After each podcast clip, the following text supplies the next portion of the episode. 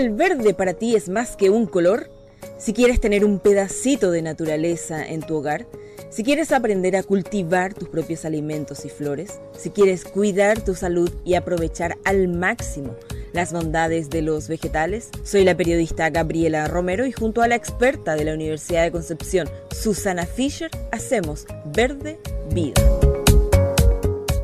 Susana, plagas y enfermedades. ¿Qué son? ¿Qué es una enfermedad? ¿Qué es una plaga? ¿Y cómo lo diferenciamos nosotros los ciudadanos comunes y corrientes que no tenemos tu expertise, que solamente estamos ahí siendo como amateur con nuestras huertitas? Bueno, las plagas son, se asocia cuando hay un ataque de insecto, cualquier insecto o cualquier ah. arañita, que las arañitas no son insectos, son arácnidos, ¿cierto?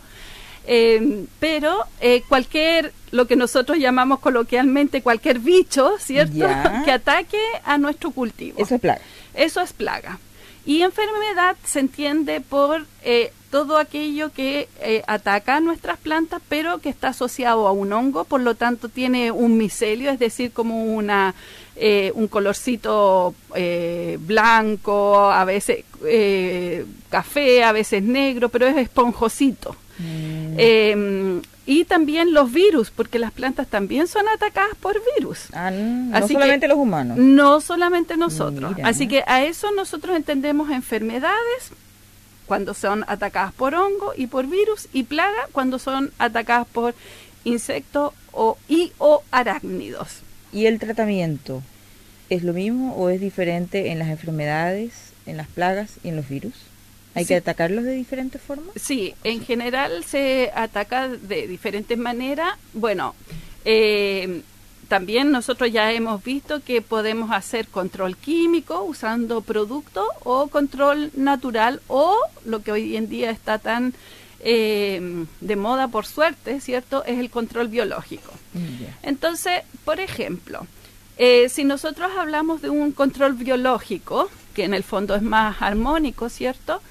Eh, nosotros podríamos usar eh, un, hongo que se llama tricoderma y que ese hongo me protege a la planta de otros hongos. Es muy entretenido porque el tricoderma tiene sus hifas, es decir, como sus micelios, ¿cierto? Estas patitas que va desarrollando. Yo le digo patitas, pero en el fondo son como hilitos, ya. Como hilitos los desarrolla y estrangula eh, al otro hongo. Es increíble cómo la naturaleza mm. opera. Penetra y después la estrangula hasta hacerla desaparecer. Y esas son buenas alternativas que podríamos nosotros utilizar para lo que son enfermedades de hongo. Ahora los virus son más complicados, igual que nosotros, para nosotros es complicado, ¿cierto? Para las plantas también es más complicado.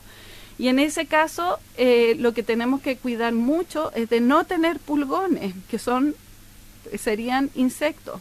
¿Y por qué que tiene que ver un insecto con este virus?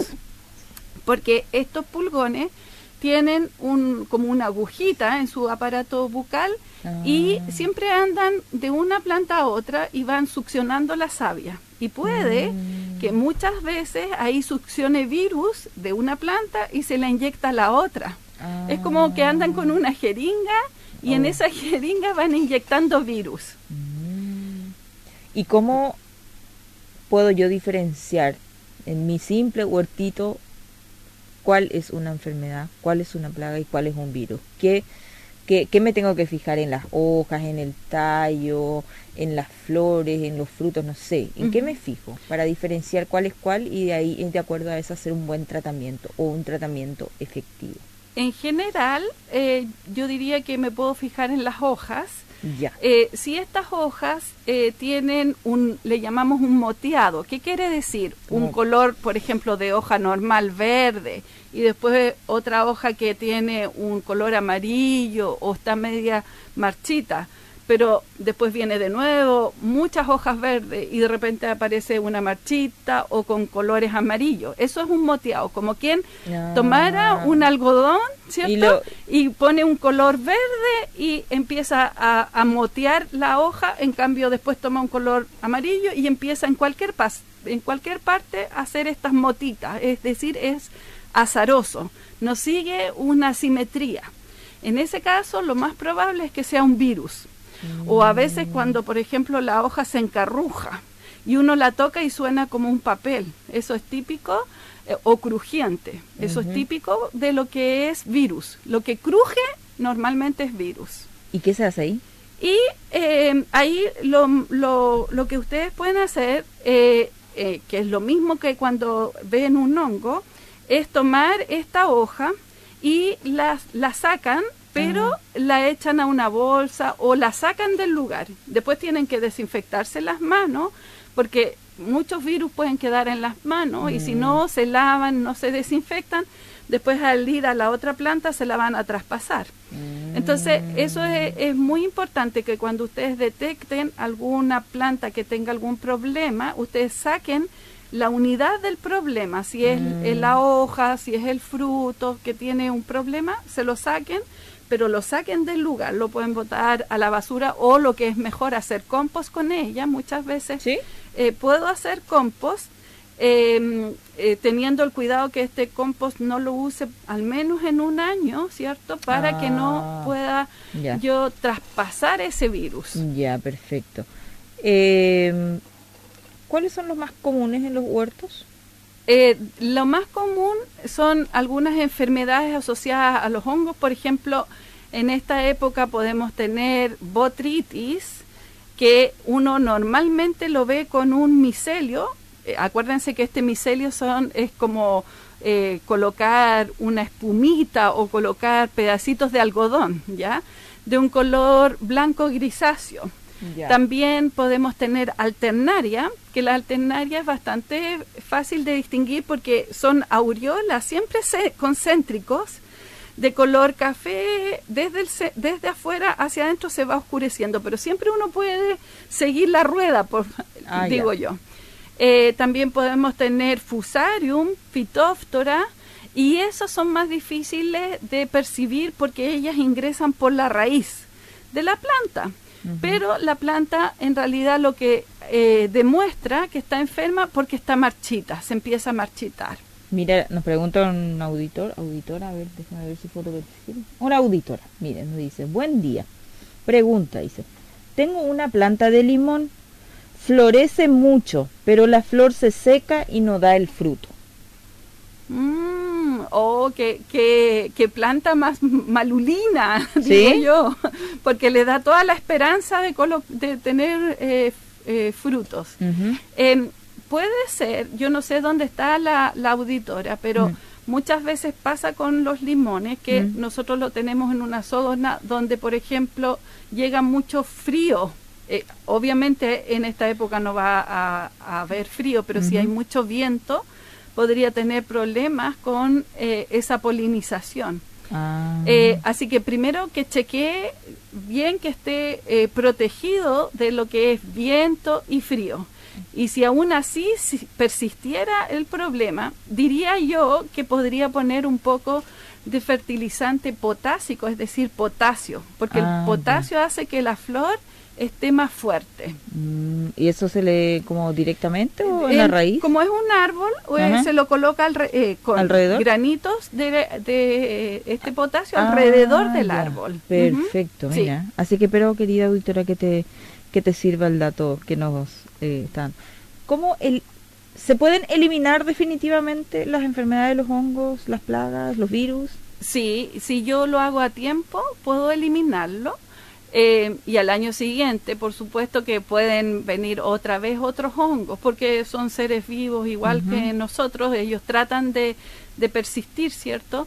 Eh, entonces, es muy bueno que uno siempre esté viendo sus plantitas y como les decía, apenas aparezca un síntoma, lo mejor sería que uno le saque la hoja como lo estamos haciendo en un área pequeñita, porque distinto es cuando lo hacemos en grandes extensiones, ¿cierto?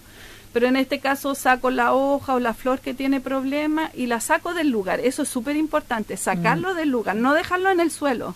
Ah, Porque si son mm. hongos, en el suelo los hongos tienen esporas, entonces basta que uno lo deje en el suelo y después estas esporas eh, vuelven a conquistar estas eh, hortalizas, estos frutos que yo tengo. ¿Y, ¿Y al suelo se le hace un tratamiento una vez que se saca de ahí las plantas o no? Eh, ¿Para eliminar no. o, o no se elimina el suelo? No, en general el suelo que ustedes utilizan, eh, lo que yo diría no es eliminarlo, pero una vez al año tienen que hacer una desinfección. Ah, Eso ya. eh, podría ser, por ejemplo, mm, no tan difícil si en enero o en febrero, en el verano, eh, yo ya he cosechado todo, eh, dejar ese suelo, eh, regarlo muy bien, dejarlo muy, muy húmedo y colocarle un plástico y muy expuesto al sol. Y eso se llama solarización. ¿Por qué? Porque la tierra, este suelo, aumenta de temperatura a más de 60 grados y con eso muere muchas esporas, muchas malezas. Ah, mira, y ahí tu tierra se vuelve, vuelve a estar apta para otro nuevo cultivo, digamos. Exacto. Mire las cosas Sí. que uno aprende con Susana, ¿eh? Eh, ¿Cuáles son como las enfermedades que más atacan a las hortalizas? ¿Hay hortalizas que son como más propensas a ataques o están en igualdad de condiciones todas, digamos?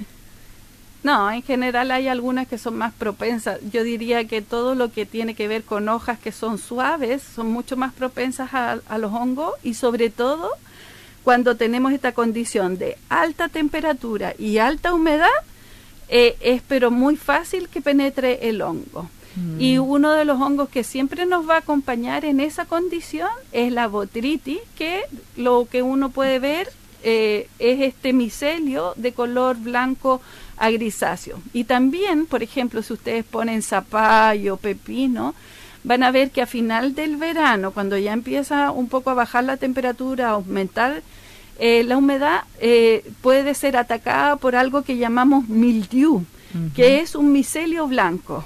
Nunca pasa a ser de un color grisáceo, a diferencia de la botritis. Mm.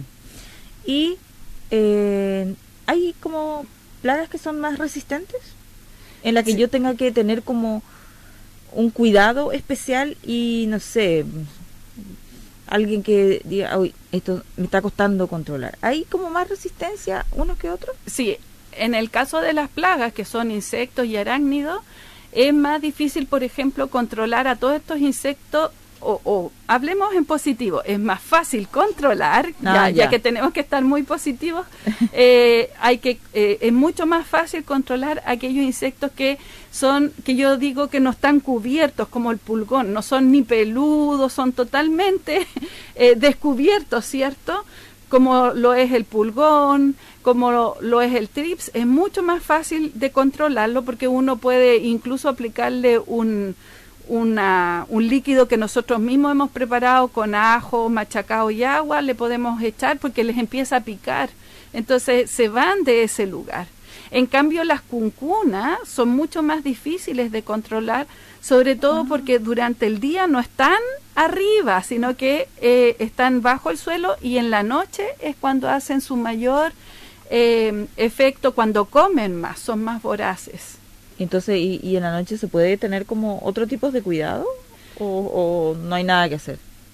si yo quiero, si yo detecto que tengo eh, cuncunas, eh, ahí es más difícil controlarlo y, y yo diría usen un producto químico para poder erradicarlos Ah, rápidamente porque y un producto químico acuérdense de etiqueta verde Ah, por ejemplo sin sin querer eh, recomendar a nadie pero hay un producto que utilizan mucho los hortaliceros que se llama cero con Z que es un, un piretroide eh, y que eso nos ayuda mucho a estos tipos de insectos. Ah. Ahora, también hay eh, piretroides que son naturales. El NIM, por ejemplo, es un árbol que produce piretroide y del cual se han hecho insecticidas y eso también nos ayuda a controlar este tipo de insectos. Mira, otro auditor nos, no- nos pregunta. Mi cilantro iba muy bien, mis primeras hojitas, pero ahora está como con hojitas más delgadas y con mucha flor. ¿Eso es normal? Sí, lamentablemente es normal porque está haciendo mucho calor. Ah. Entonces, eh, la planta, eh, ante este calor, lo que, lo que procesa es que tiene que pasar a su eh, estado reproductivo lo más rápido posible. Y por Ah. eso es que adelgaza sus hojas y empieza a producir flores. Lo que pueden hacer es ponerle una malla de sombra. Bueno, ya las que ya tienen flores es difícil retroceder, ¿ya?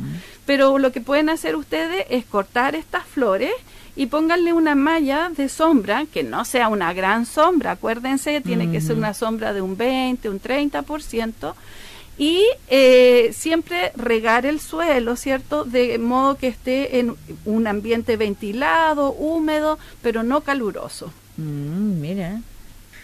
Susana, así como los humanos nos eh, enfermamos, por decir así, por los sistemas medioambientales como el estrés, el smog, la contaminación, ¿las plantas también? Sí, las plantas también tienen... Eh, sensores, digo yo, así para que lo entendamos. Así como los humanos. Como los humanos que le indican que hay algún problema. Entonces las plantas entran como en un estado de estrés, que podría ser el mismo que nosotros, pero las plantas empiezan a generar una serie de metabolitos eh, que les permiten defenderse de mm. este de estos estrés. Igual que nosotros, con los anticuerpos y todo eso. exactamente, con nos, pero bueno, yo digo que las plantas son bien efectivas porque ellas tienen una cantidad súper importante de metabolitos que le permite, por ejemplo, cuando hay mucho estrés o, mucha radiación, la planta tiene como en esta época, en esta época una planta eh, tienen todas como una fábrica, cierto, que empiezan a procesar esta luz. Pero si esta luz es mucho, igual la luz sigue llegando a la planta. Entonces empieza a gatillar una serie de cosas, por ejemplo, lo que hablábamos el otro día, las, las hojas en vez de estar eh, verticales, Están como, eh, como que se como que se, se, entran como así, como para como que se protegen. Como que se protegen, pero además empieza a sintetizar metabolitos que hace que esto, los posibles radicales que se formen por este exceso de luz, los empieza a capturar y a neutralizar. Mira, otro auditor nos pregunta, uy, están tan activos nuestros auditores.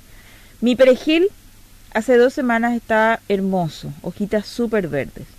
Y ahora está con muchas hojitas amarillas. ¿Por qué dice? Con hojitas amarillas. Eh, a lo mejor nos puede eh, decir si esas hojas amarillas tienen puntitos café entre medio eso podría ser una enfermedad. Cuéntanos si tienes puntitos café, para que Susana te pueda ayudar. Exacto, que podría ser alternaria. Ahora, si más encima de estas hojas amarillas, eh, a lo mejor las, las está regando mucho, ahí es un síntoma. dice que son solo hojitas amarillas que no ha observado nada hasta ahora. ¿Y en la base o arriba? Porque si es en la ah. base la está regando mucho. ¿Y si es arriba? Y si es arriba, entonces probablemente estamos frente a un problema de deficiencia de nitrógeno. Por ejemplo, a lo mejor no le puso algún eh, fertilizante o materia orgánica, podría ser que le esté faltando nitrógeno. Ah, mira, así que ya sabes. Bueno, no tiene, no, no tiene nada sus hojitas amarillas. Susana, así como nosotros nos, nos cuidamos, eh, y sobre todo en cierta época del año, no sé, en invierno tomamos más vitamina C, en el verano más frutas eh, eh, frescas y todo lo demás.